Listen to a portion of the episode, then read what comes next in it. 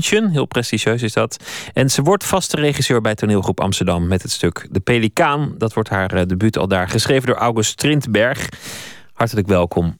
Dank je. Je hebt wel eens gezegd dat je helemaal niet van theater houdt. Hoe zat dat?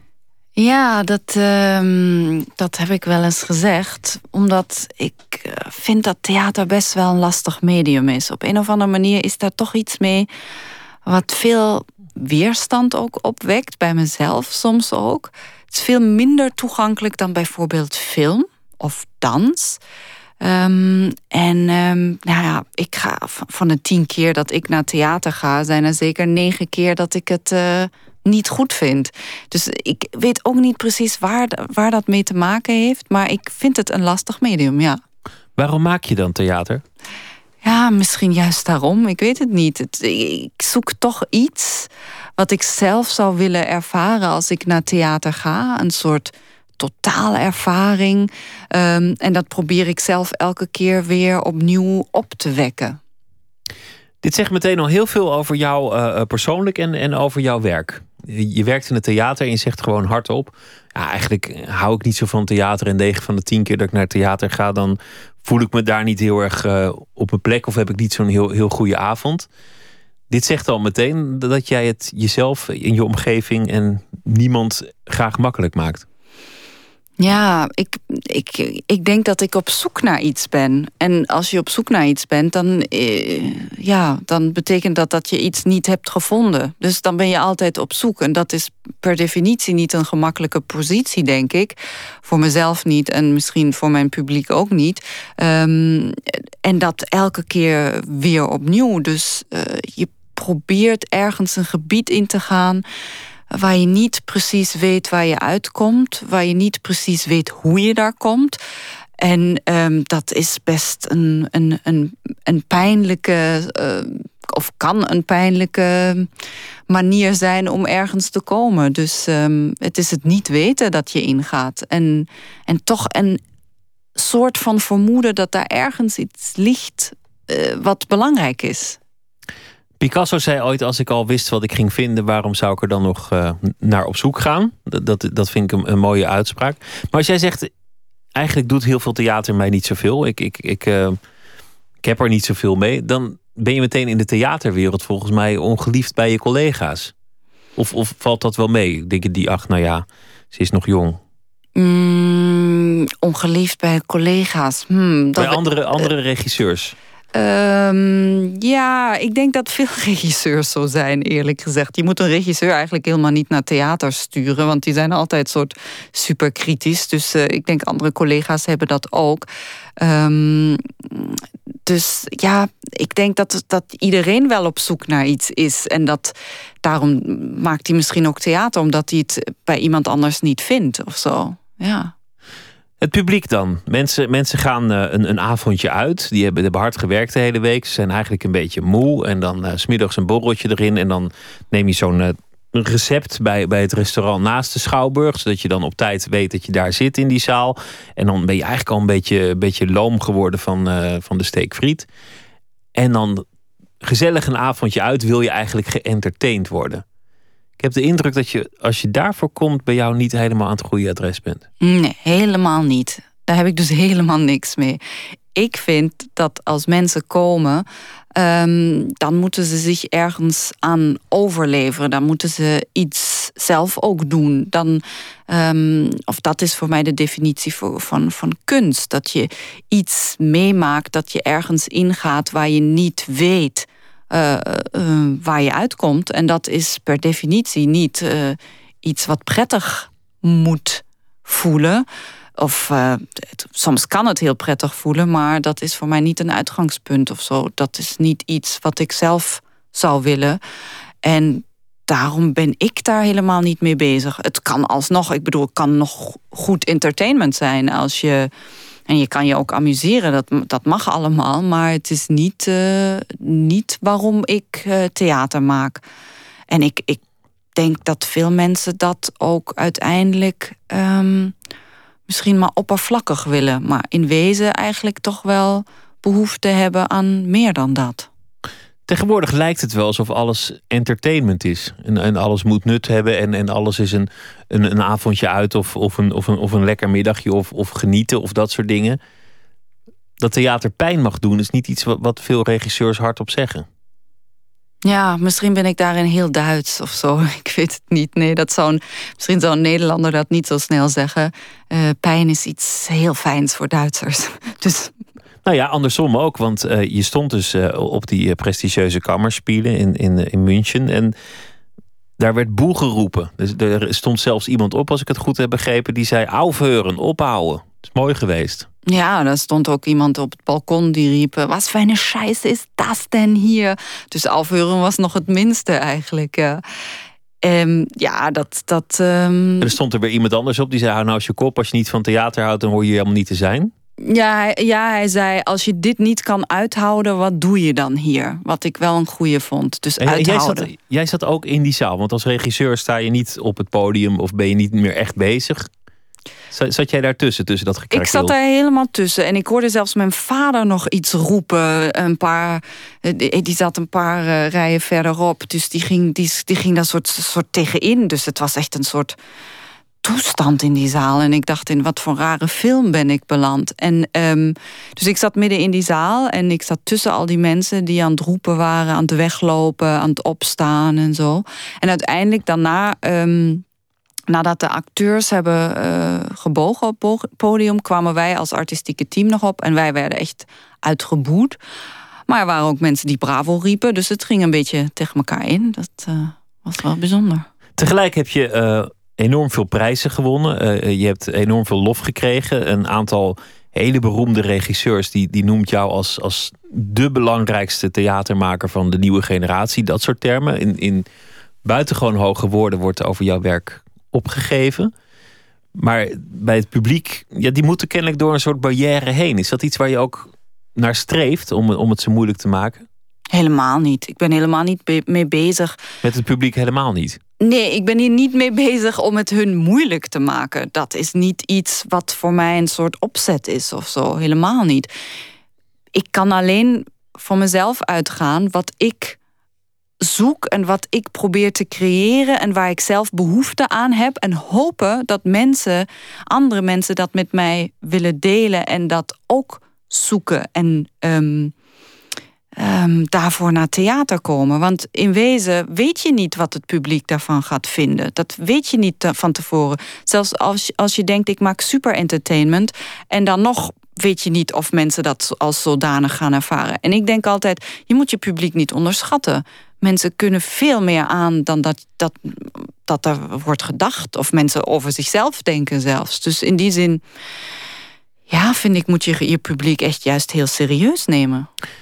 Dat vind ik wel mooi, want dat is iets wat eigenlijk weinig gebeurt. Mensen die, die gaan altijd uit van, van de.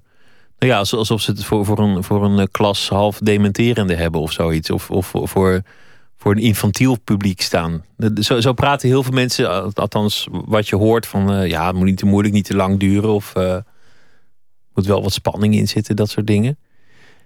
Het lijkt wel soms in die voorstellingen alsof je een soort trance opzoekt, alsof je mensen probeert te hypnotiseren. Ja, dat is, dat is wel iets wat ik uh, een heel interessante toestand vind. Want dan moet je iets loslaten. Je moet iets achter je laten. Je moet misschien ook iets je alledaagse beslommeringen en uh, uh, waar je auto hebt geparkeerd en weet ik veel, al dat soort dingen, dat je dat achterlaat en iets loslaat, ook aan zekerheid of iets van wat je denkt te weten of wat je denkt, zo hoort het of zo is het. En als je dat loslaat en ergens ingaat waar, ja, ik, een bepaalde soort toestand waar je niet weet hoe kom ik daar weer uit? Of kom ik hier anders uit dan dat ik erin ben gegaan? En een soort reis meemaakt op een bepaalde manier. Die misschien iets, je iets toont wat je daarvoor niet wist of voelde. Of althans, dat is iets wat ik graag zelf zou willen. Nou, dat is natuurlijk gebeurt bijna nooit, maar heel soms gebeurt het en dan is het iets uh, heel bijzonders. Als je iemand in trance wil brengen of wil hypnotiseren, dat, dat uh, heb ik althans gehoord van een hypnotherapeut. Dan moet je ook door weerstand heen. En dat gaat soms ook met, met veel agressie gepaard. Of met veel woede of veel chagrijn. Als, als iemand in die trance moet komen en zich verzet. Sommige mensen die schijnen binnen een seconde weg te zijn, maar misschien is dat wel wat er gebeurde in die zaal in München. Ja, agressie is wel een emotie die ik wel af en toe tegenkom in, in het publiek. Maar daar is ook niks mis mee. Het is ook helemaal niet zo dat je zegt uh, dat ik zeg dat mag niet of zo. Ik bedoel, mensen mogen van alles vinden en zich ook daarin uiten. Dat vond ik ook zo mooi in München, dat mensen werkelijk uh, lieten horen wat ze, wat ze daarvan vonden. En, um, en dat uiten, um, dat is heel legitiem. Dus daar heb ik helemaal niks uh, tegen. Maar misschien weerhoudt het je om inderdaad ergens te komen als je, um, als je dat los zou laten. Of dat je je eigen mening niet zo belangrijk vindt daarin. Ik, niet dat ik dat altijd kan of vaak kan. Ik ben daar ook, eh, ik vind dat heel lastig. Ook een soort controle. Um, uh, over te geven, of, of, hoe zeg je dat, dat los te laten en, en te zeggen: Ik heb nu even geen controle over, over dit of wat ik hiervan vind, dat ik dat niet meteen weet voor mij heel bijzondere ervaringen, ook in het theater, waren uh, dingen waar ik niet meteen wist of ik dat goed vond. Of ik het slecht vond. Dat ik, uh... Als je aarzelt over je mening, ja, maar tegenwoordig moet je je mening al getwitterd hebben voor je überhaupt de deur open hebt gedaan. Ja, precies. Ja, en dat is. Uh... Misschien. Ben je, ben je daarmee bezig? De, in, in Nederland ligt uh, de kunst en de cultuur al een paar jaar flink onder vuur. Uh, het, het, was al nooit echt een land van cultuurminnaars, maar de laatste jaren is dat echt opengebarsten de, de kunst heeft zich moeten verdedigen. Die, die hebben eigenlijk het publiek moeten omarmen. Kregen aan alle kanten het verwijt. Jullie zijn in je ivoren toren blijven zitten. Jullie hebben achterover geleund. Jullie, jullie hadden maling aan het publiek. Nou, nu heeft het publiek maling aan jullie. Trek je dat soort dingen aan? Nee, eigenlijk niet. Want ik weet niet zo precies wat ik daarmee zou moeten doen. Ik, um, sowieso als je in een positie bent dat je jezelf moet verdedigen, dan uh, ja, dat is sowieso een heel slechte positie. Uh, dus ik weet eerlijk gezegd niet zo goed wat ik, wat ik hiermee moet. Ja, als je daar lang over nadenkt of heel erg mee bezig bent, dan word je soort depressief. Uh, het enige wat je kan doen, natuurlijk kan je absoluut in discussie gaan. En het is ook belangrijk dat er een discours is waarover gediscussieerd wordt. En dat is nu weer een krant, wat Johan Simons heeft een opiniestuk geschreven in de Volkskrant naar aanleiding van een recensie. Dat zijn wel uh, belangrijke geluiden, denk ik, absoluut. Um, maar ik moet zeggen, ik zelf ben daar niet zo op die manier. Um, maar je ervaart het ook niet als tegenwind? Met hoe het daarvoor was, bedoel je? Nee, nu. Als, als, als de, de, de politici fitten op de kunsten. Als, als een deel van het publiek zegt eh, van nou, nou ja, eindelijk, je mag het zeggen. Ik heb er geen zin in. Ja, natuurlijk. Dat is bedoel, dat je wilt natuurlijk dat mensen, mensen komen en, um, en graag komen en, en, en het belangrijk vinden. Maar wat moet ik doen? Ik kan niet mensen dwingen. Ik bedoel, dat is iets. Um, dat, dat, dat, dat, is heel lastig om te weten hoe je daarop moet inspelen. En hoe je niet vanuit die verdedigingsstand de hele tijd maar roept. Maar kunst is wel belangrijk. Jullie moeten wel komen, want iedereen moet dit zien. Ja, ja, dat is, uh, dat is gewoon heel lastig. En het is, het is in Nederland inderdaad lastig, omdat er dat discours bijna niet bestaat. Dus er is eigenlijk heel weinig um, ruimte om echt inhoudelijk over dingen te spreken, wat mij dan wel zou interesseren. Want, want als ze in Duitsland opstaan en zeggen aufheuren of uh, wat is dat voor, uh, voor scheisse, dan, dan is dat eigenlijk een een teken dat ze theater belangrijk vinden. Ja, absoluut. Terwijl ik nu ondertussen ook een beetje moe word van de hele tijd van in Duitsland is het zo goed en in Nederland zo slecht. Dat wordt nu ook de hele tijd geroepen. Er is namelijk wel heel veel goeds in Nederland en er wordt ook echt heel bijzonder goed theater gemaakt, experimenteel, uh, interessant.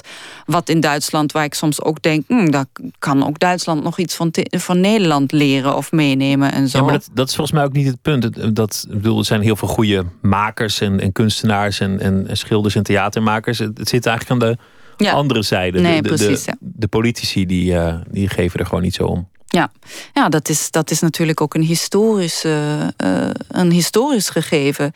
Nederland is natuurlijk een land van, van, van de handel en uh, het pragmatisme. En uh, ja, kunst past daar niet heel goed in. Dus dat en Calvinisme is, natuurlijk ook. Calvinisme, zeker. Dus dat, dat, dat, dat blijft iets, iets, iets uh, wat met de volksaard ook te maken heeft.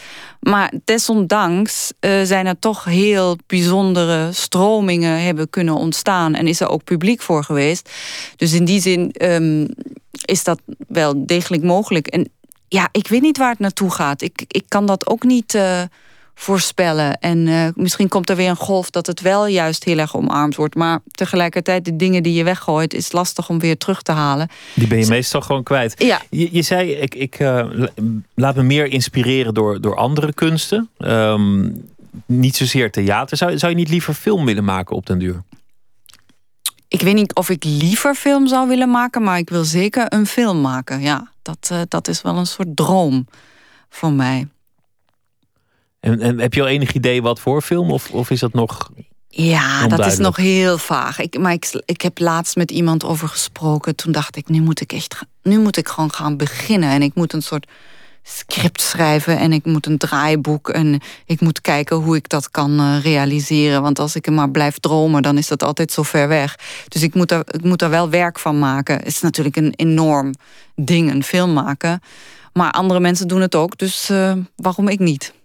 Lijkt me een mooi plan. Als, als we dan toch teruggaan naar, naar het theater. Je zegt, ik, uh, ja, theater doet me vaak niet zo. Je, je wilt anders doen. Je bent op zoek zonder echt te weten waarnaar je op zoek bent. Um, het is eigenlijk een heel gekke, gekke situatie. Mensen zitten in een zaal, hebben net gegeten, staan al een beetje op punt in slaap te vallen. Of, of niet. Nou ja, goed, laat ik daar ook niet al te flauw over doen. Maar, en er staan mensen op het podium, die, die nemen een rol aan.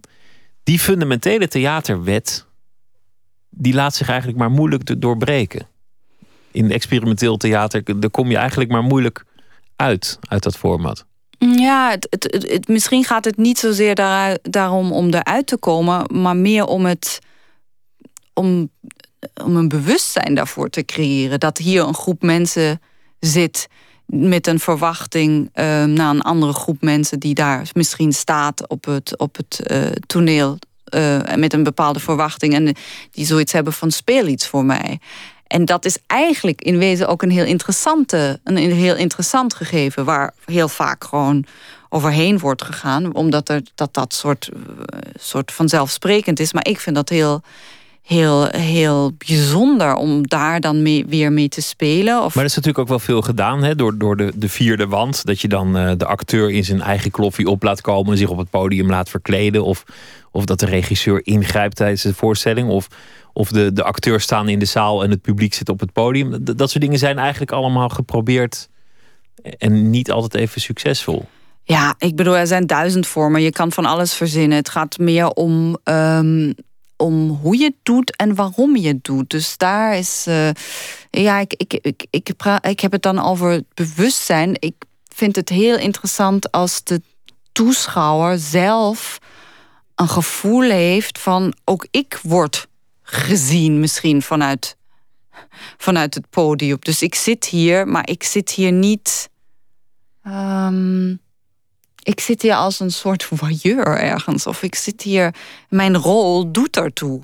Uh, dus dat je in je positie als toeschouwer ook um, um, ja, daarop aangesproken wordt. Zonder dat een acteur direct tegen je praat, daar gaat het niet om. Maar je, dat het dat, dat, dat niet um, vrijblijvend is. Dat is het eigenlijk, ja.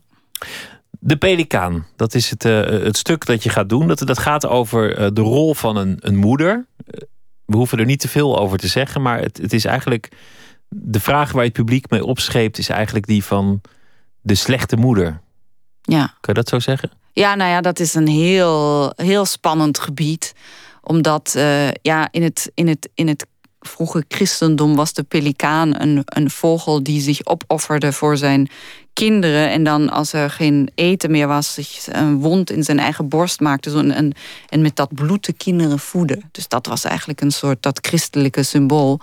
En de moeder in de pelikaan is het tegendeel. Want ze, ze hongert haar kinderen uit en eet zelf de hele tijd. Dus eigenlijk een soort monster.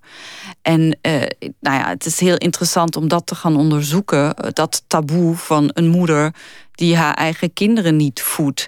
En um, dus in wezen niet de moederrol het essentiële van een moederrol op zich neemt en dat van zich stoot. Dus eigenlijk een soort object, uh, walgelijk schepsel wordt dat gewoon dood moet aan het einde.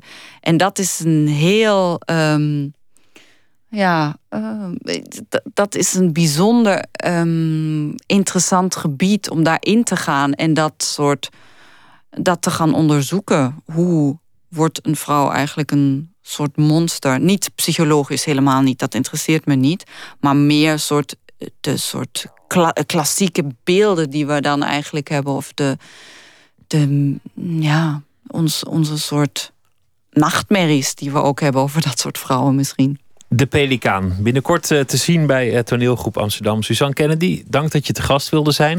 We hebben ook een uh, liedje uitgekozen dat van alles te maken heeft met een destructieve moeder. Als in dat stuk van de Roemeens-Nigeriaanse zangeres Ayo. Stay away and love me from a distance, mother.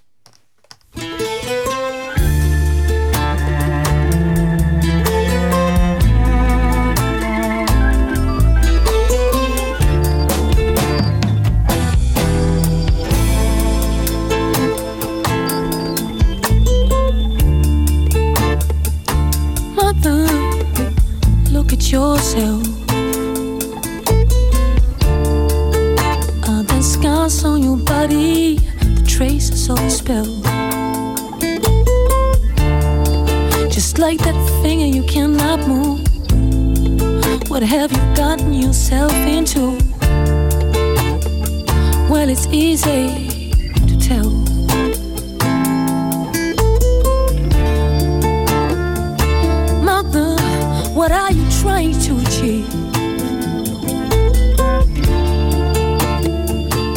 telling lies and hurting me.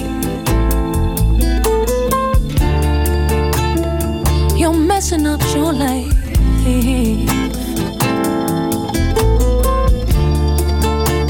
As if that's not enough, you're trying to mess up mine.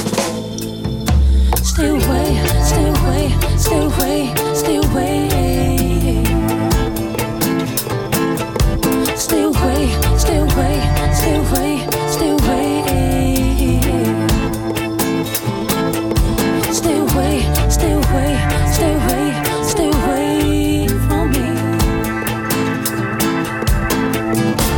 You better love me from a distance.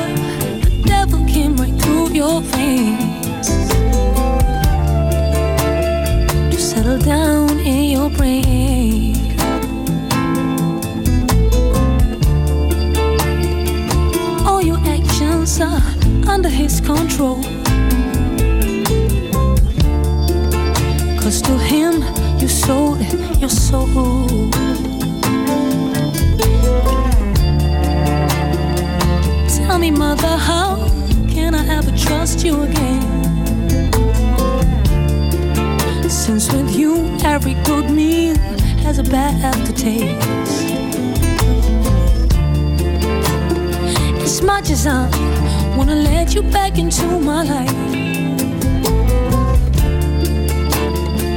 I just can't, cause I gotta protect myself from you. Stay away, stay away, stay away, stay away.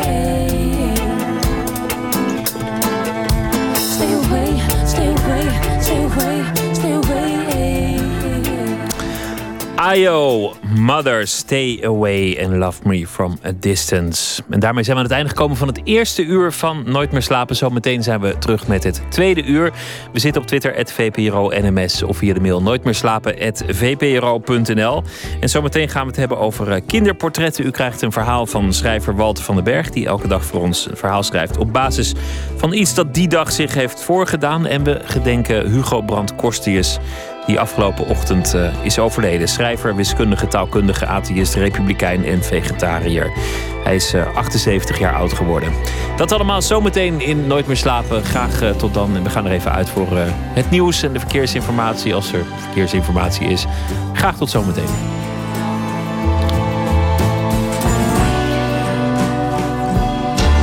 Op Radio 1, het nieuws van alle kanten.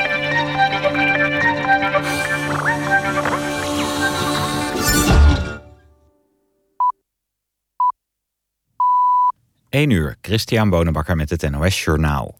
President Obama is zeer bezorgd over de Russische troepenbewegingen op de Krim. Hij waarschuwde Moskou dat een interventie in Oekraïne een prijs zal hebben. Wat die prijs zal zijn, zei Obama er niet bij. Hij riep Rusland op zich te houden aan zijn belofte om de onafhankelijkheid, het zelfbeschikkingsrecht en de grenzen van Oekraïne te respecteren. Volgens de Oekraïnse regering gebeurt dat niet. Rusland zou zijn begonnen met een invasie op de Krim. Er zouden 2000 Russische militairen zijn geland. Westerse leiders overwegen nu de G8-top in Sochi te boycotten... als Rusland inderdaad Oekraïne binnenvalt.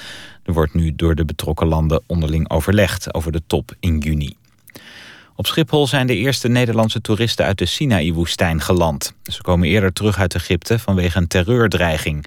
Donderdag kwam het ministerie van Buitenlandse Zaken met een negatief reisadvies... voor Sharm el-Sheikh en andere badplaatsen in de Sinaï. Wat de terreurdreiging precies is, blijft onduidelijk. Volgens de teruggekeerde Nederlanders was er in Egypte weinig van te merken. Rond middernacht kwamen ongeveer 400 Nederlandse toeristen aan op Schiphol. Ze zeiden dat de terugreis goed was geregeld. De Belgische film The Broken Circle Breakdown heeft in Frankrijk de César voor beste buitenlandse film gewonnen. De César is de Franse Nationale Filmprijs en wordt ook wel de Franse Oscar genoemd. De film van regisseur Felix van Groeningen gaat over het overlijden van een meisje van zes aan leukemie en hoe haar ouders, die in veel opzichten elkaars tegenpolen zijn, daarmee omgaan. The Broken Circle Breakdown is de vierde speelfilm van Felix van Groeningen... die in 2009 internationaal bekend werd met de film De Helaasheid der Dingen. Het weer, een gebied met lichte regen, trekt langzaam naar het noorden, minima iets boven nul. De dag begint in het noorden en westen druilerig. Verder af en toe zon, het wordt een graad of 8. Zondag op veel plaatsen zon, maar vooral in het noordwesten ook kans op regen. Ook dan is het 8 of 9 graden. Dit was het NOS Journaal. Radio 1. VPRO. Nooit meer slapen.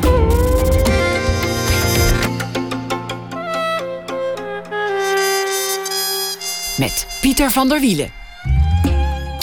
Welkom terug bij Nooit meer slapen. We zitten op Twitter, VPRO NMS, voor wie iets eh, te zeggen heeft. Of nooit meer slapen, vpro.nl, voor wie nog aan e-mail doet. Maar uh, we beginnen met het uh, verhaal dat Walter van den Berg elke dag voor ons schrijft. Hij is schrijver, schreef al verschillende romans. De Hondenkoning, West en Van Dode Mannen win je niet. En deze week schrijft hij elke dag voor ons een verhaal. Op basis van iets dat zich die dag heeft voorgedaan. Goedenacht, Walter. Hallo, hi. Ja, gaat het weer over Bonnie en Clyde? Er was geen nieuws vandaag. Ja, ik, ik, nee, het was geen nieuws, maar het, het, het was wel het nieuws van de week. Uh, Zeker. Wat best gek is, aan, aangezien de Oekraïne net ge, geïnvadeerd is. Maar, maar toch was, weeg, woog dit zwaarder, had ik het gevoel. Nou ja, dat, dat is met nieuws natuurlijk zo dat, dat wat de aandacht grijpt niet altijd daadwerkelijk het belangrijkste is.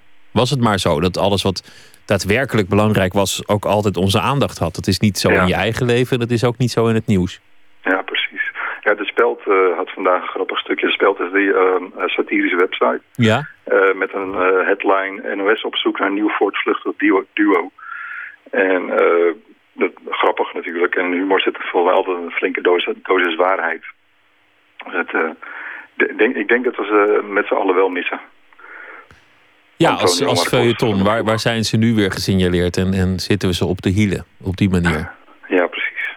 Het heeft wel jouw fascinatie nog iets meer dan, dan die van anderen, heb ik de indruk. Maar dat is je vergeven hoor. Dat, dat ja, kan ook ik, gebeuren. ik ben met ze bezig natuurlijk. Omdat ik, omdat ik, uh, ik ben ermee begonnen. En, en uh, in deze week voelt het ook alsof ik het af moet maken ook. Dus, Vind ik ook. Ik zou ook teleurgesteld zijn als je nu met een opiniestuk over de Oekraïne kwam. Of over Oekraïne, het land, moet ik zeggen. Is, dat is een generatieding. En mensen die nog de Oekraïne zeggen, dat, dat, zijn, eh, dat zijn meestal de oude, de oude figuren onder ons. Maar goed, het verhaal. Lees het voor, alsjeblieft. Hoe is het in Veenhuizen, vroeg Tony. De hulpverlener zuchtte en schudde zijn hoofd. Tony, Tony, Tony. Dit staat in je script, hè? Het eerstvolgende dat je gaat zeggen is... wat moeten we toch met je? De hulpverlener zakte achterover in een plastic stoeltje. Ik ben, hier, ik ben hier omdat je een vriend nodig hebt, Tony. Nou, zei Tony, goed. Hoe wil je mijn vriend zijn? Stel me iets voor, dan bedenk ik wel of ik je wil als vriend. Tony, ga je me hier uitkrijgen? Je bent mijn beste vriend als je de wereld vertelt hoe zielig ik ben en me hier uitkrijgt. De hulpverlener zei niets. Hij sloeg zijn armen over elkaar. Tony tegenover hem deed hetzelfde. Heb je me gegoogeld? Ik heb het nieuws gevolgd. Nee, dat vroeg ik niet. Heb je me gegoogeld? Ja, ik heb je gegoogeld. Hoeveel hits? Dat is niet relevant, denk ik. Nou, toen onze namen bekend werden, had ik de volgende dag 34.000 hits. Ik ben een celeb, man. Zit, je zit hier tegenover een celeb. Denk je dat ik nog meer hits heb?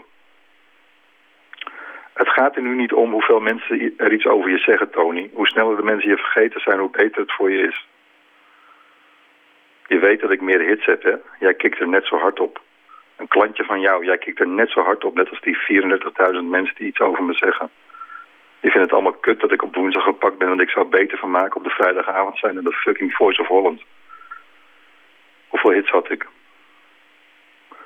194.000, zei de hulpverlener.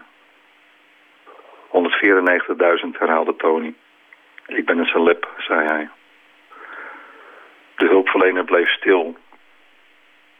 Hoe sneller de mensen me vergeten, hoe beter het voor me is, hè? De hulpverlener knikte. Fuck dat, zei Tony. Fuck dat. Ik denk dat het nog echt zo is ook, weet je dat? Dat, dat, dat, dat, maar aan beide kanten. Dat het eigenlijk ook helemaal niet meer uitmaakt waarmee je beroemd bent geworden of, of berucht. Dat de grens tussen beroemd en berucht al heel klein is geworden. dat zag je ook dat al die mensen met, met Holleder op de foto wilden, bijvoorbeeld. Ja, ja dus, dus, dus of je nou het wereldrecord schaatsen hebt gebroken of, of dat je een bankoverval hebt gepleegd die toevallig de aandacht trekt, maakt allemaal geen donder meer uit. Roem is roem. Ja. Maar ja, dat is volgens mij al een tijdje zo, toch? Dus het is niet echt iets van de laatste tijd. Nee, maar het, is wel iets zorgelijks in, in, in wezen natuurlijk. Dat vroeger was iemand die beroemd werd, iemand die iets goeds had gedaan voor de samenleving. Heb ik het over heel vroeger, de tijd van de astronauten. Maar tegenwoordig is het gewoon iemand die meer hits heeft op Google. En dat, nou, dan ben je toch wel iemand.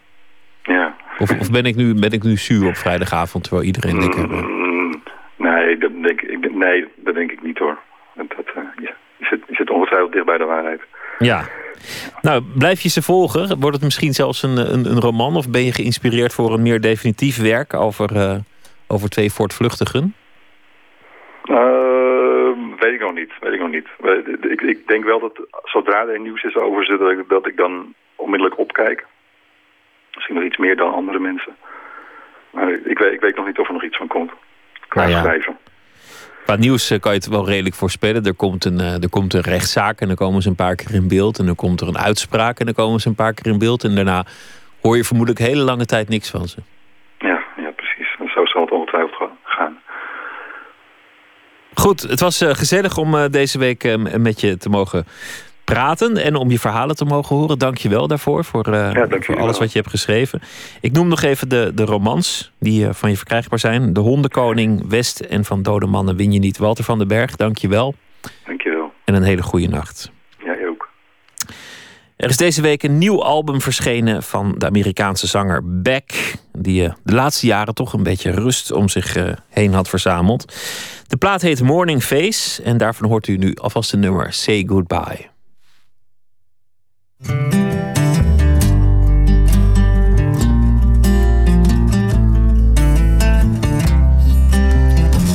the sleep that rests upon the quiet street we're standing on.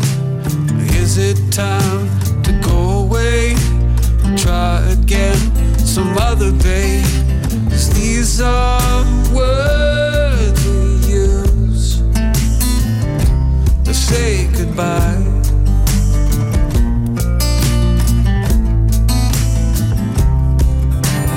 These are the words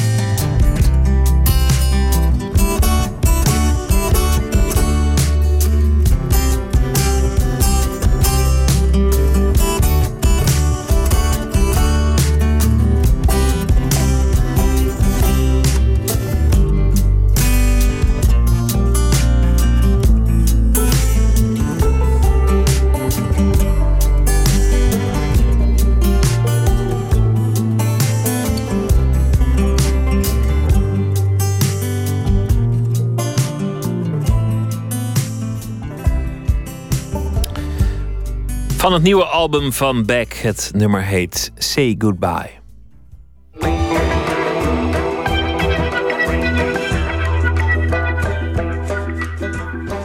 U luistert naar de VPRO op Radio 1. Alle kinderen van de familie laten portretteren door een bekende schilder in hun jonge jaren. Een mooie traditie. En de familie van Loon doet het al sinds 1630. En die traditie gaat nog altijd door. In Museum van Loon, het familiehuis aan de Amsterdamse gracht, zijn nu alle kinderportretten die deze rijke regentenfamilie in de loop der eeuwen heeft laten maken te zien.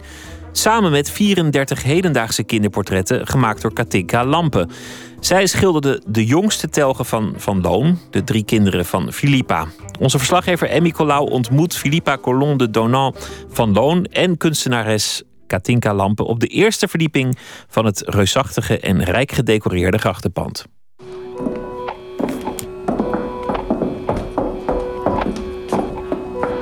Ja, dit noemen wij de rode slaapkamer.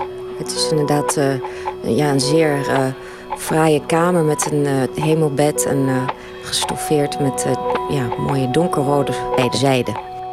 Philippa van Loon, van de familie van Loon.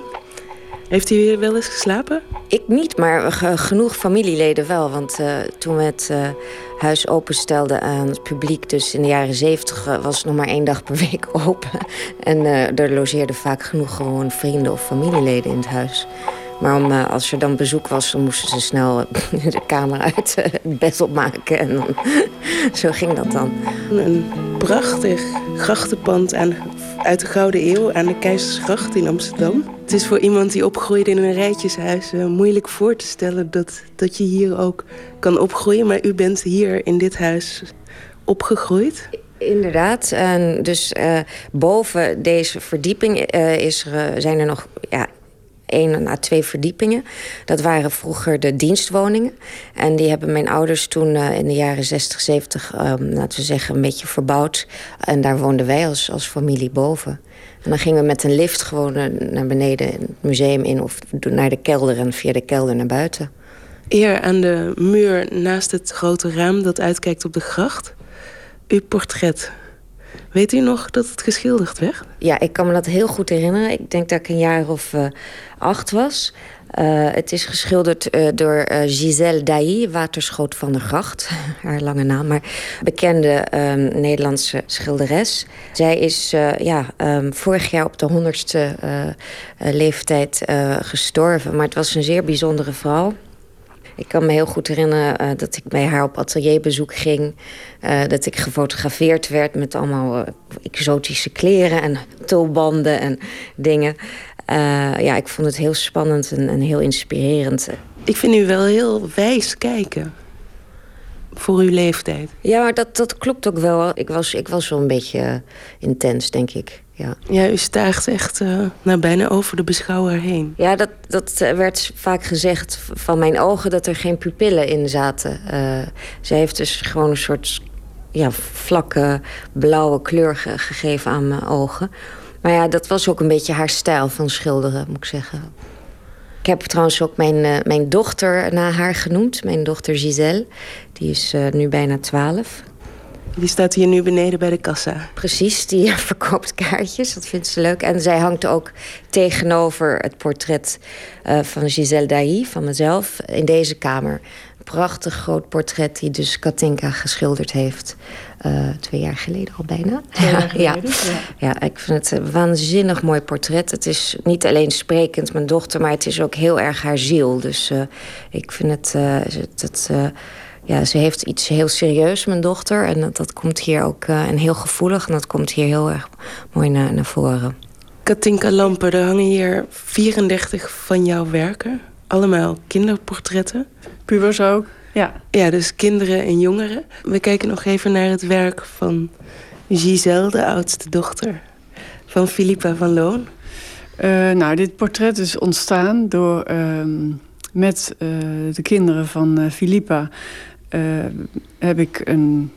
Ik heb een, een, heleboel plaatjes laten zien van mijn uh, inspiratie. Ik wilde hun uh, in een soort rol hebben, zodat ze niet meer zozeer bezig zijn met zichzelf te laten zien, maar dat zij ehm, in opdracht van mij zich um, proberen voor te stellen in een andere rol. Ehm, dus ik ben met een koffer vol met attributen hier aangekomen. En we hebben, zij hebben zich verkleed. En uh, nou, op aanwijzing van mij hebben ze poses uh, aangenomen. En uiteindelijk heb ik daar dus een heleboel foto's van gemaakt. En uh, met die foto's, dat is mijn uitgangspunt om uh, schilderijen te maken. Waarom moesten ze een rol spelen? Ik ben eigenlijk mijn idee van het schilderen is het portret van een kind is niet mijn onderwerp. Het, is, gaat ook niet over het karakter van dat kind. Het, uh, het portret is een aanleiding om mijn verhaal te vertellen. Dat is wel even wat anders, toch? Philippe van Loon, als je een portret van je kinderen bestelt... dan wil je misschien toch een portret van je kinderen. Ja, dat, ja natuurlijk, maar dat, dat wordt het sowieso. Want als dat uh, als de foto's van de kinderen worden gemaakt, dan, dan staan ze erop. Maar ik vind het juist interessant dat er, dat er meerdere lagen aan, aan hangen, aan zitten. Uh, sowieso ja, het past goed ook met Giselle toevallig. Omdat zij dat rolspelen ontzettend leuk vindt. Ze doet niets anders nog steeds dan zichzelf verkleden... en zichzelf in de spiegel bekijken. En het is ook heel eigen van meisjes van die leeftijd... die zoeken heel erg naar hun identiteit... of, of ze willen zich um, vergelijken met andere identiteiten. En vooral nu met uh, internet, waar ze dus de hele dag kunnen ze kijken naar Instagram of Snaps en dat soort dingen. Ze, ze, ze stuurt dus continu images van haarzelf. Gisteren ging ze hiervoor staan en ik heb een fotootje van haar genomen. Dus twee jaar later voor dit portret, ook haar profiel. En dat stuurt ze dan meteen aan de vriendinnetjes op en dan krijgt ze likes, weet je wel. En het is heel erg, ja, het is je verhaal delen met iedereen en ook... Uh, uh, je identiteit zoeken. Het is best, ik vind het heel erg van deze tijd ook. Met dat bondje wat ze aan heeft en toch die blote armen... zie je een soort kwetsbaarheid die ik heel mooi vond. De portretten van jou lijken altijd een beetje bijna doorschijnend. Ja, dat, uh, ja, dat contrast dat zoek ik eigenlijk op. Die achtergronden zijn altijd in één kleur... omdat ik daarin eigenlijk geen informatie meer wil geven... over tijd en plaats en over... ook om het zeg maar een beetje proberen anoniemer te maken in dit geval inderdaad die witte huid en dat uh, bijna gouden haar. Dat zijn dan dingen die ik heel prettig vind om, daar, uh, om die uit te buiten. Maar dan daarnaast een keiharde, donkere achtergrond er tegen te zetten... waardoor je het uh, er dik bovenop legt. Schrijf even een harp bijna aan de zijkant. Ik kom nog terug in de andere kamer. in de vitrinekast leuke dingen, maar uh, waar zullen we uh, gaan naar de. Uh, waar wil je heen? Hier zo.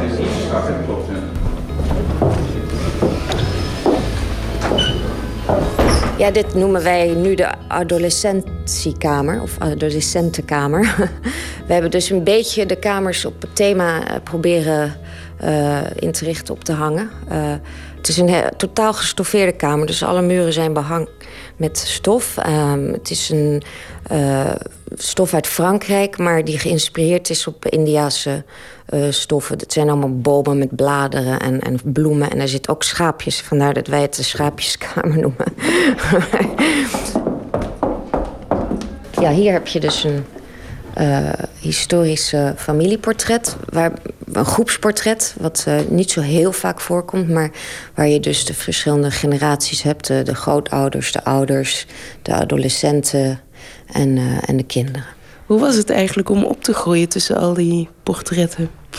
Ja, uh, ik kende niets anders. Voor mij was dat uh, normaal. Maar ja, je merkt dan wel dat het niet zo is bij andere mensen. Soms is dat... Uh, het kan belastend zijn, maar ik heb er mee leren leven. Je moet het je eigen maken. En godzijdank, ja, ik heb zelf een passie voor hedendaagse kunst. Dus het is voor mij de manier om...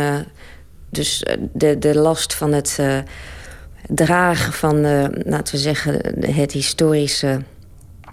Alle voorouders, het behouden van zo'n collectie in huis...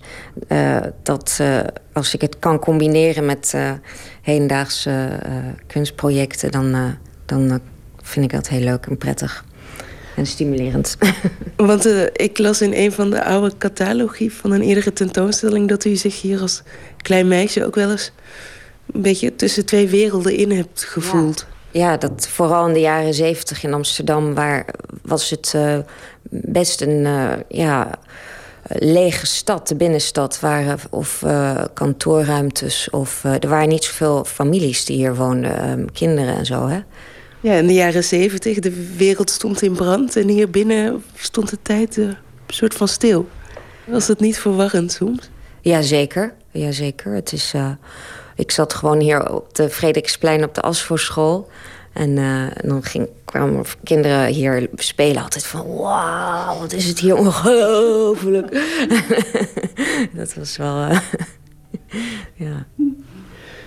Katinka Lampen, jij uh, hebt eigenlijk ook om moeten gaan met die geschiedenis. Want jouw schilderijen hangen hier dus naast, steeds naast de oude portretten. Wat heb jij daarmee gedaan met die historie? Ik heb wel geprobeerd om een uh, dialoog uh, tot stand te brengen. Uh, bijvoorbeeld dit portret, dat groepsportret. Ik schilder tot nu toe alleen maar één persoon op een doek.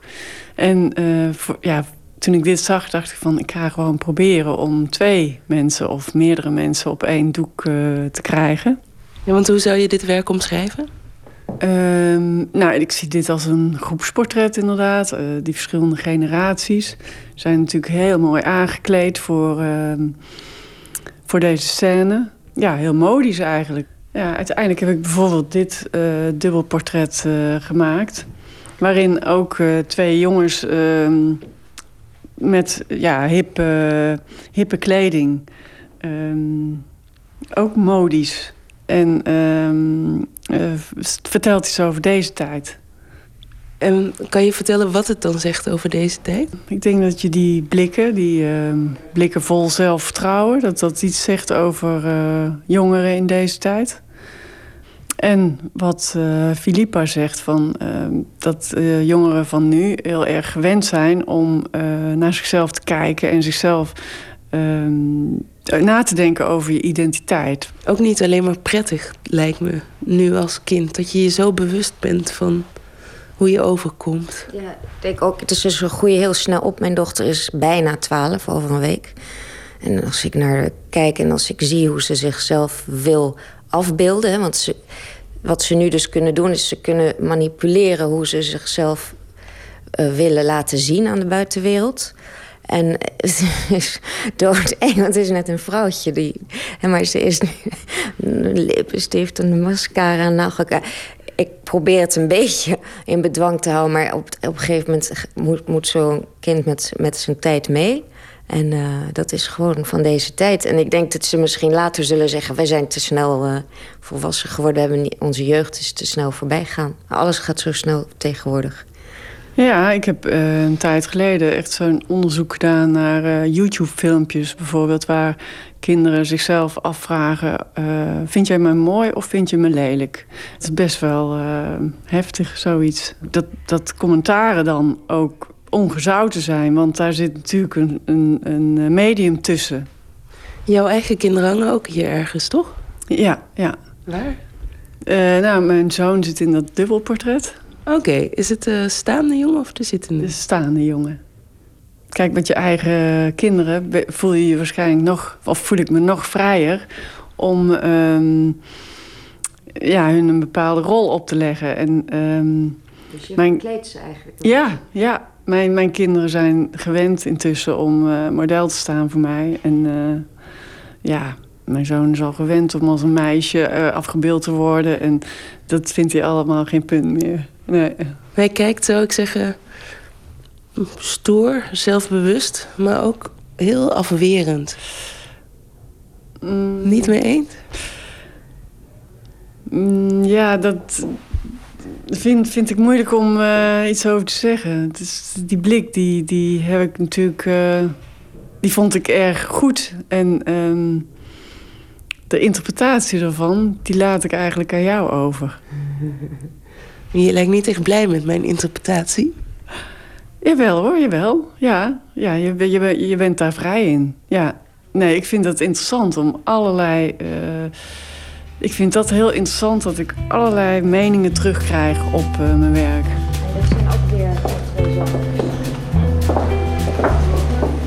Dit is Felix, die is tien nu. Die was toen acht. Hè? En uh, ja, het is een prachtig portret. Het zijn echt... ja, ik vind het heel spannend. Hij, hij, het is een vrij mysterieuze jongen ja, intense jongen. En uh, hij, ja, Katinka heeft zijn haren weggelaten. Heeft een soort, ja, hoe moet je het? Een, soort, een hoodie op, ja. Helemaal in het zwart. En. Maar het zou bijna ook zo'n niqab kunnen zijn. Precies. Ja, nou dat soort mm, overeenkomsten, beeldovereenkomsten, daar zoek ik vaak oplossing in. Van om te laten zien dat uh, dingen op elkaar kunnen lijken. De tentoonstelling met kinderportretten in Museum van Loon is sinds dit weekende te zien. Onlangs verscheen het vierde album van de New Yorkse zangeres Saint Vincent. En dat is een pseudoniem voor Annie Clark, die eerder zong bij de Polyphonic Spree en Suf John Stevens. Het nieuwe album heeft geen titel. Het volgende liedje staat erop: Every Tear Disappears.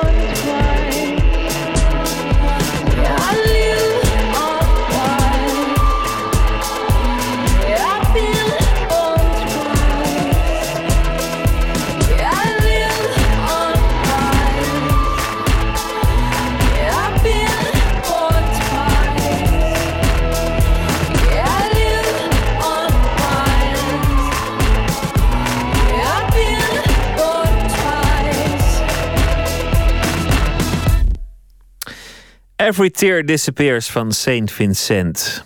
Vanochtend, afgelopen ochtend in Amsterdam, is op 78-jarige leeftijd schrijver, wiskundige, taalkundige, atheïst, republikein en vegetariër Hugo Brandt Korstius overleden. Brandt Korstius was in 1964 de eerste in Nederland die met behulp van een computer programma poëzie probeerde te maken. En hij heeft ook essays geschreven, boeken, artikelen, maar vooral heel veel columns. Onder zijn eigen naam en onder andere namen zoals Batus, Piet Grijs, Stoker, Victor Baarn en Maaike Helder. Hij was bevreesd vanwege zijn scherpe pen in Vrij Nederland en de Volkskrant. Hij was ook literatuurcriticus in NRC Handelsblad. In 1984 werd hem de PC Hoofdprijs toegekend, maar de toenmalige minister van Cultuur, Elko Brinkman, weigerde hem te overhandigen, omdat hij vond dat Brand Korstius het kwetsen tot een instrument had gemaakt.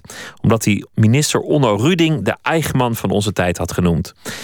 Het VPRO-programma wel ingelichte, wel ingelichte Kringen gaf Brand Korstius ruimte om naar aanleiding daarvan een column uit te spreken in 1985. We luisteren naar een fragment moet even goed luisteren. Gewoon even luisteren. Het is helemaal niet uh, vervelend bedoeld of zo. Het is gewoon uh, zoals het is. Uh, dat ga ik nu zeggen. Nu. God bestaat niet. Hij bestaat niet.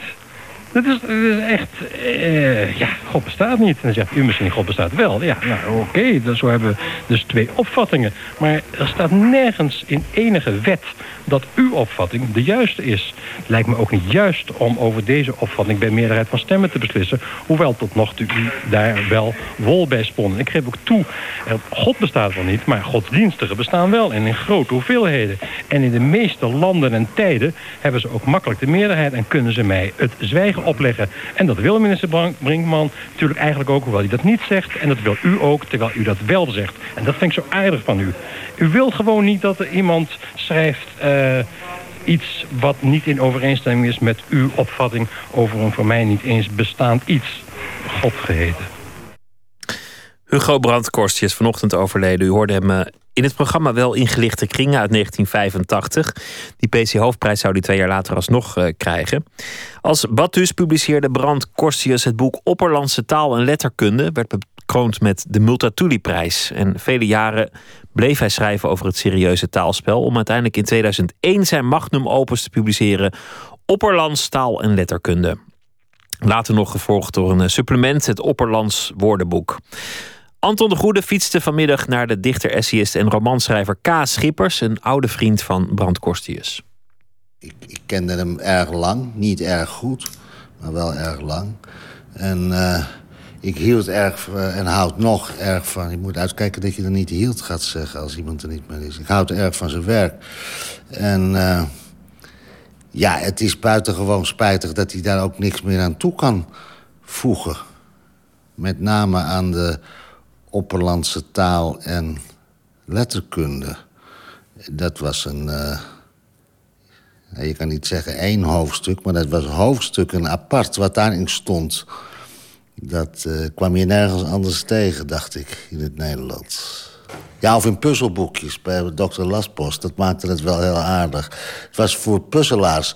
De, de Opperlandse taal en letterkunde heeft ook een heel ander publiek gekregen, dacht ik dan mensen die normaal boeken van Query ook kopen. zijn echt uh, ja, puzzelaars. Zo, uh, van die boekjes met kruiswoordpuzzels die je wel in de trein ziet gebruiken en zo. Het, het, moet een heel ander publiek zijn geweest.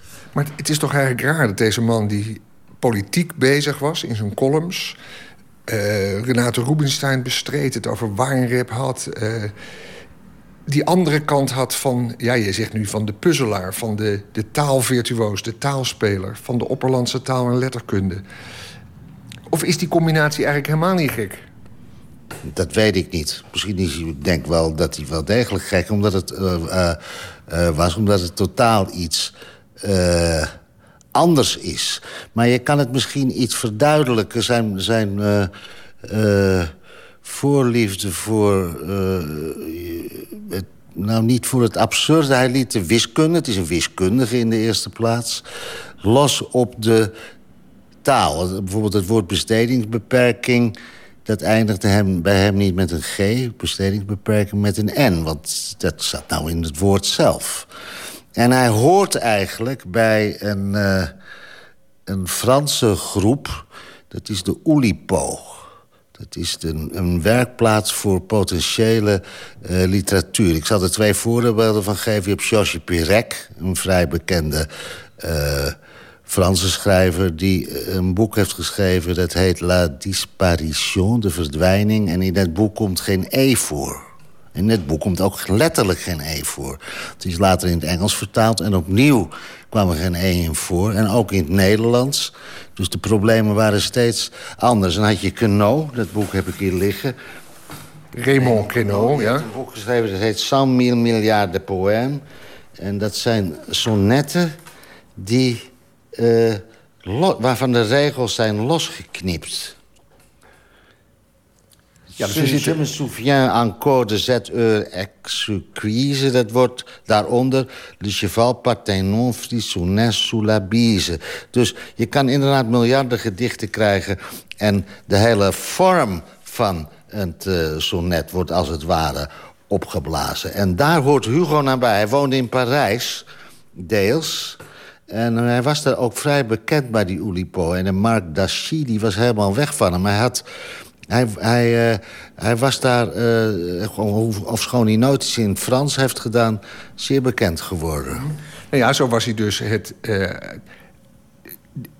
het sonnet en de, de klassieke vormen aan het opblazen van de taal. Maar en was hij ook maatschappelijk van alles aan het opblazen. Dus wat dat betreft is er misschien wel een link. Dat klinkt als een bruggetje. ja, maar ik heb die kant... Ik denk, ik heb dat ook nooit herlezen en ik las dat ook niet zoveel... omdat mijn hart veel meer uitging uh, naar het opperlands. Ik kan wel eens een dingetje voorlezen wat ons gepraat uh, een beetje overbodig maakt zelfs misschien... omdat er heel iets anders in gebeurt. Bijvoorbeeld, hij begon bij, met een U... en bij die U kwam steeds een letter bij. Ja, je hebt nu dus opgeslagen... Een ui en een groeiende rij. Een groeiende rij. Een u wordt een ui. En dan zet ik dat er niet steeds bij, want het gaat natuurlijk ook om een ritme van de taal. U, ui, rui, ruin, ruïne, urines, ras, uien, uilen, ras, stal, ruïne, truienhals... Nachtsluiers, nachtsluimer, nachtsluimerij, ijsruimklachten... rijke luisonmacht, foklijn, ruitschema... rijksmacht, golfunie, zakschrijftuigmolen... schrijfblok, muizengat, blokschrift, nagenwijze... opschrift, blank gumwijze, bomknapwijze... vlugschrift, zwijnmop, vlugschrift, bakje... zwijnkamp, vlugschrift, bokje, we zijn er bijna... bravo, seks, nimf, zwijgplicht, juk... barfot, seks, nimf, zwijgplicht juk. En dat is meer...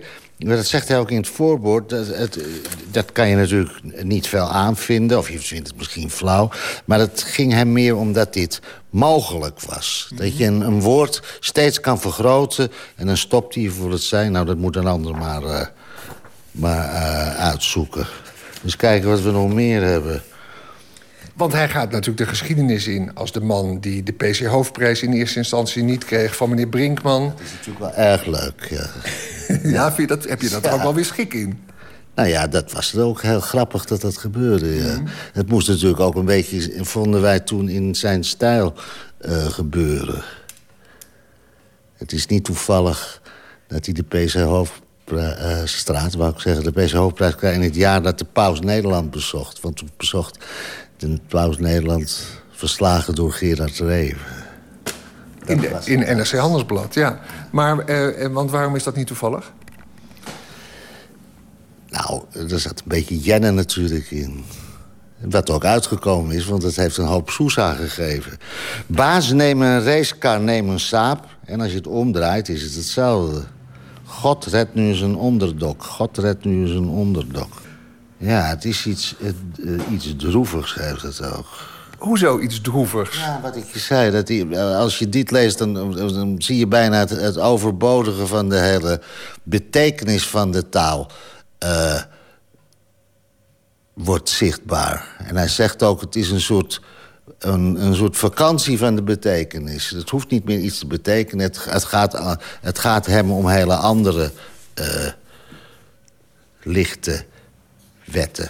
Maar dan is het toch krankzinnig dat iemand die dat dan zo relativeert... zich op een ander terrein, bijvoorbeeld als het over meneer Buikhuizen ging... de criminoloog die hersenonderzoek deed... dat inmiddels al gewoon uh, schering en inslag is, zich enorm opwond. Ja, maar je kan toch uh, van bloemkool houden en van spinazie. Als je van bloemkool houdt, dan eet je toch niet iedere dag bloemkool. Die twee kanten had hij kennelijk in zich. En als je hem meemaakte, had hij ook altijd die glimlach op zijn gezicht, zelfs als het over de meest ernstige dingen ging. Ja, maar het was meer iemand die... Als, je, als ik hem dan wel eens tegenkwam...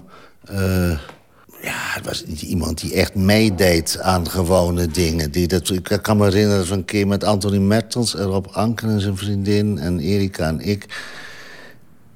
na een, ergens hebben gelezen in een café terechtkwamen. En... Uh, nou, hij dronk ook wel mee, maar hij zei... dit heb ik nog nooit meegemaakt. Wat is dat leuk, een café.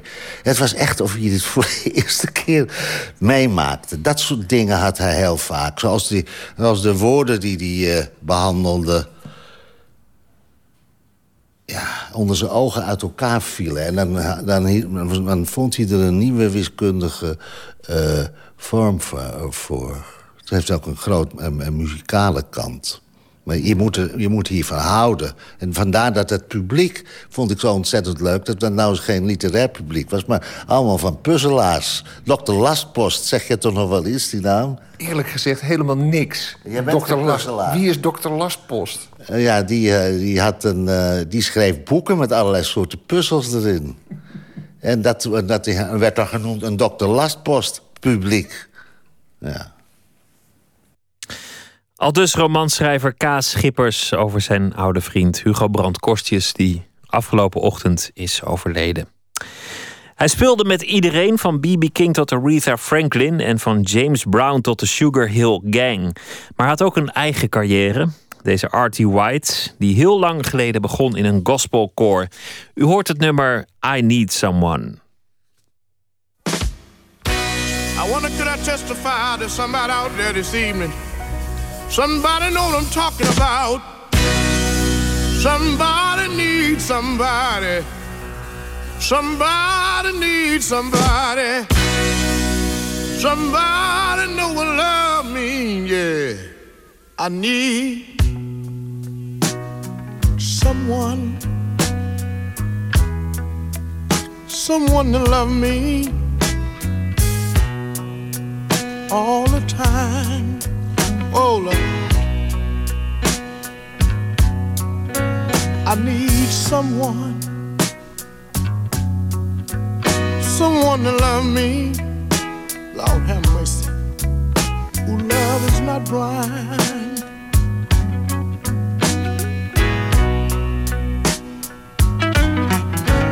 Someone to share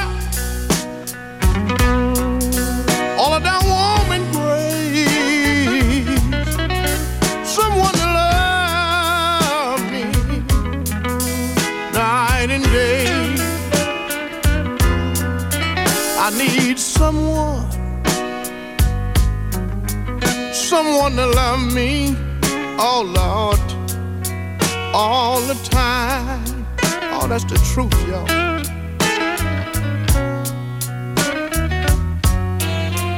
I need someone.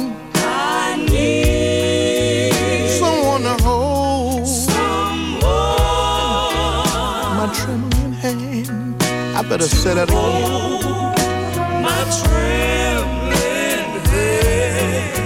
I need someone.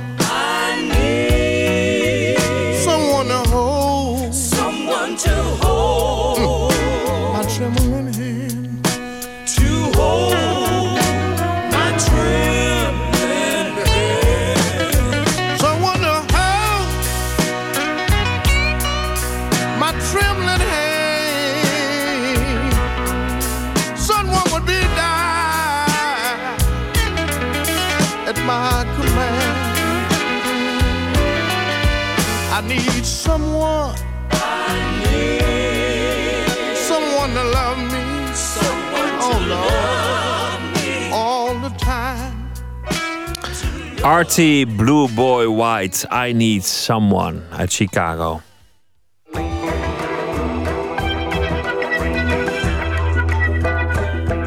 U luistert naar de VPRO Nooit meer slapen. We gaan het hebben over de Engelse auteur Hilary Mantel. Zij scoorde twee grote hits met Wolf Hall en het boek Henry. Dat zijn uh, twee delen van een 15e eeuwse staatsman Thomas Cromwell. Ze kreeg er prijzen voor, verkocht heel veel. En inmiddels is er in Nederland ook een andere trilogie begonnen. Haar reusachtige roman uit 1992, Een veiliger oord. In drie delen wordt het uitgebracht. Het gaat over de Franse Revolutie en de mannen die daar deel van uitmaakten. Vertaalster Ine Willems had een belangrijke hand in het gepubliceerd krijgen van het epos. En ze werkte nauw samen met de auteur om het te vertalen. Verslaggever Maarten Westerveen zocht Willems op in Den Bosch.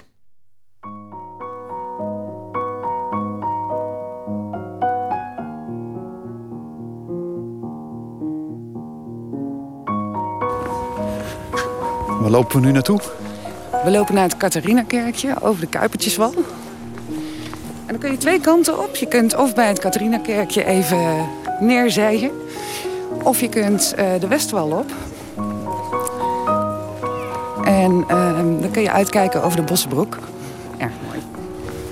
Dit is mooi. Als eerste, dit is eigenlijk een vrij oud boek. Waarom wordt dit nu vertaald eigenlijk? Ja, leuke vraag. Uh, het is niet alleen omdat ik heb lopen zeuren. Het is ook omdat Hillary toevallig twee Booker Prizes heeft gewonnen. En um, dus mag nu de backlist in overweging worden genomen. En die gelegenheid heb ik aangegrepen. En jij hebt, tot, jij hebt aangezet om dit boek hier dat we hebben, uh, dat, dat, om dat te gaan vertalen. Waarom? Um, dat ik er zelf heel, heel erg veel van hou. Ik heb het uh, in die tien jaar dat ik het heb zeker, zeker drie keer gelezen. En ik ben er nog steeds ondersteboven van. Ik wist pas later dat uh, het in feite 40 jaar geleden is geschreven. Hè? Ze heeft het als eerste boek geschreven. Toen ze een jaar of 22, 23 was, ging ze eraan schrijven. En dan denk ik, oh mijn god, als je zo'n debuut schrijft... Ja, dan mag de rest van de wereld een puntje aan zuigen. Dat, uh... Dus het is te goed. Het moest. Kan je het boek even samenvatten? Waar gaat het over? Waar gaat, uh, want dit heet hier nog gewoon A Place of Greater Safety. Uh, Place of Greater Safety is, uh, is een boek dat zich afspeelt in het Frankrijk... net voor de Franse revolutie. 1763 denk ik dat we beginnen. Um, het gaat over Danton, Desmoulins, Robespierre. Die worden, hun jeugd wordt beschreven, zeg maar, de, de wortels. En dan maak je een sprong naar hun schoolleven. De schoolvrienden die ze daarop doen. De politieke engagement dat ze, daar, uh, dat ze daarop doen. En vervolgens uh, kom je in het volwassen leven terecht. Drie mannen die nog wel essentieel zijn geweest voor die, die Franse revolutie. En een revolutie, en het is ook waarschijnlijk waarom Mantel ervoor gekozen heeft... die natuurlijk ook in die tijd zo waanzinnig was. Zoveel geweld, er rolden zoveel koppen, letterlijk. Er werd iets gedaan dat nou ja, eigenlijk nog nooit eerder was gedaan. Een koning die niet alleen gewoon van zijn troon wordt geschopt... door het volk notabene, maar ook nog eens een keertje onthoofd wordt door, door gepeupel. Iets dat, nou ja, dat komt eigenlijk nooit...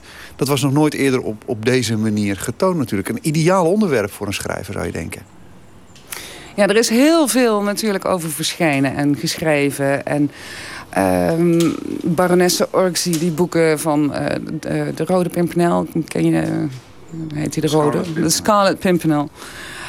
Um, dus dat, dat ging allemaal over, over die beeldschone adel, die, uh, die aristocraten die, die vreselijk mishandeld en gemangeld werden en die gered moesten worden. En uh, Hillary is typisch iemand die probeert om, um, om daarachter te komen. Om uh, een completer beeld te geven. En ja, dat gaat dus niet per se over die aristocraten.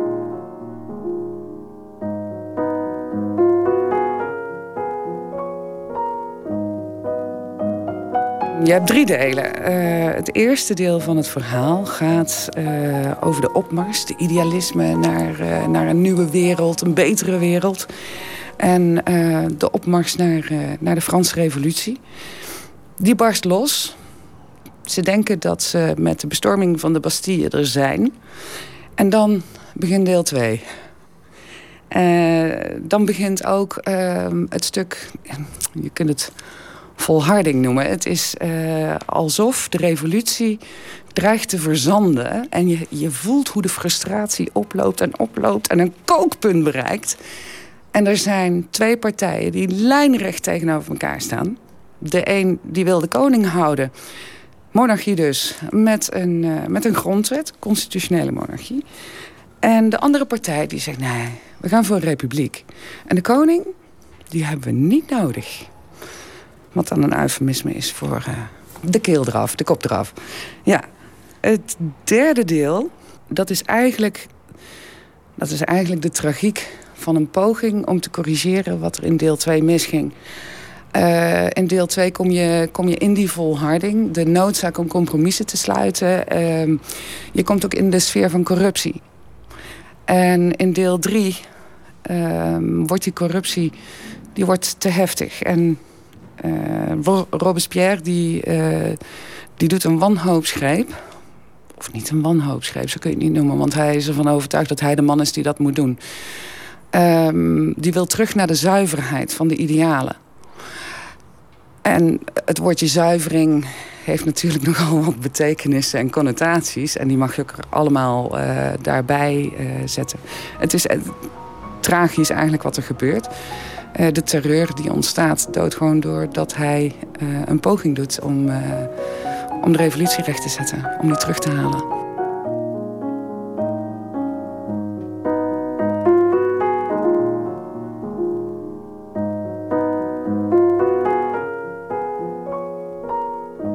dit feitelijke verlaten debuut van haar. Wat is hier nou zo goed aan?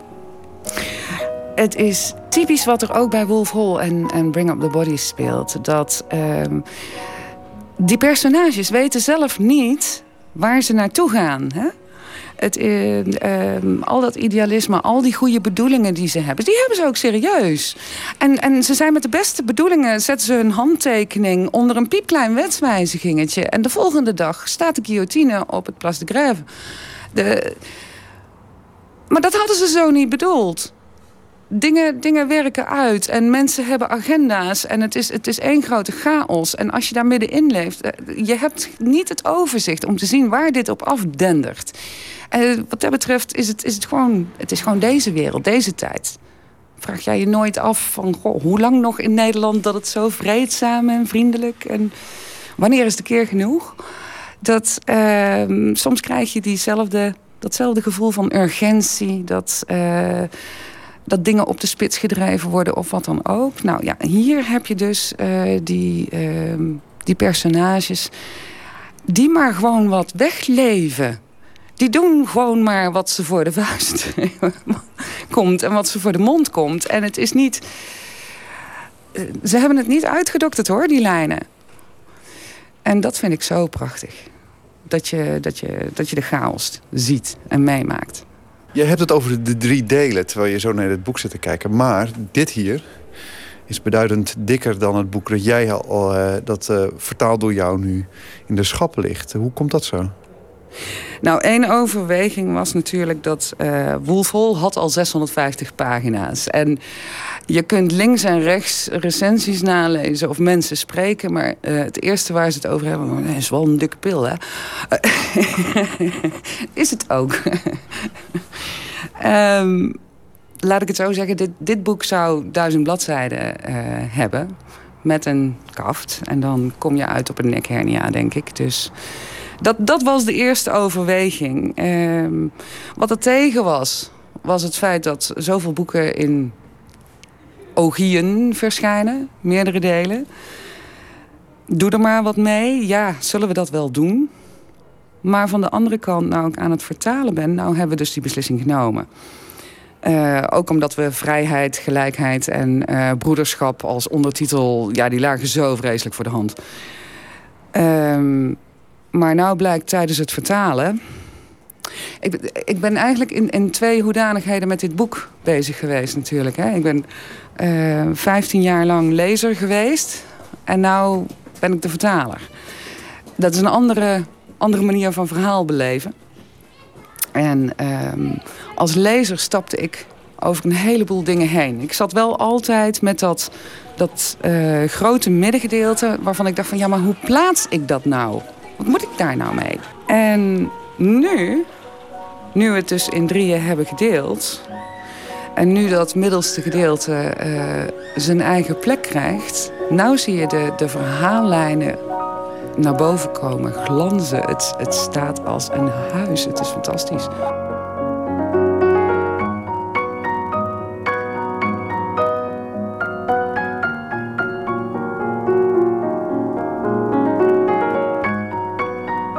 Dat ze geweldig schrijft is evident. En dan mag je er opeens mee samenwerken. Hoe is dat? Vreselijk gezellig.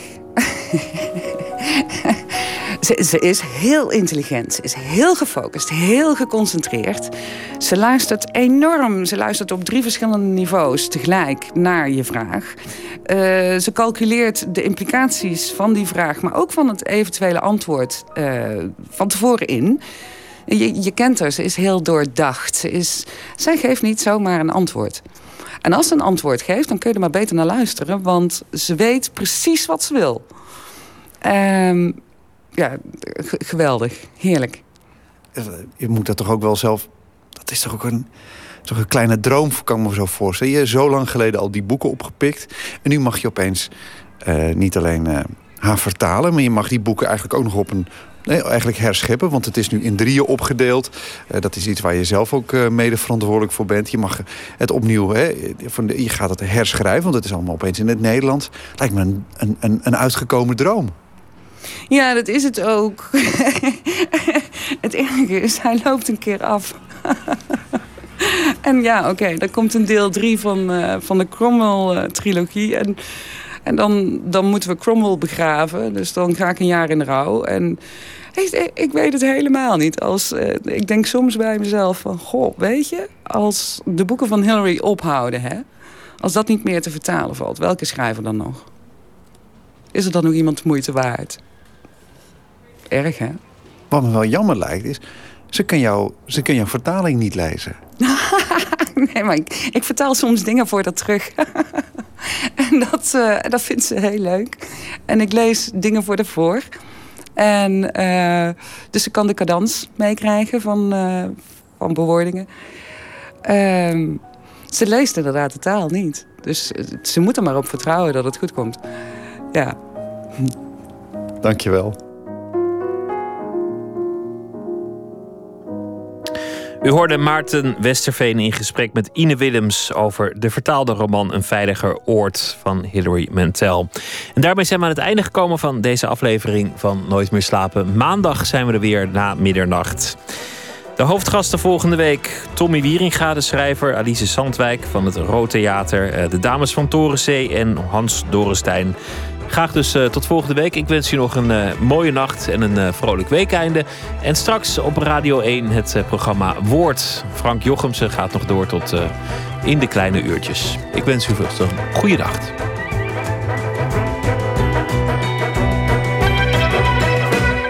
Op Radio 1, het nieuws van alle kanten.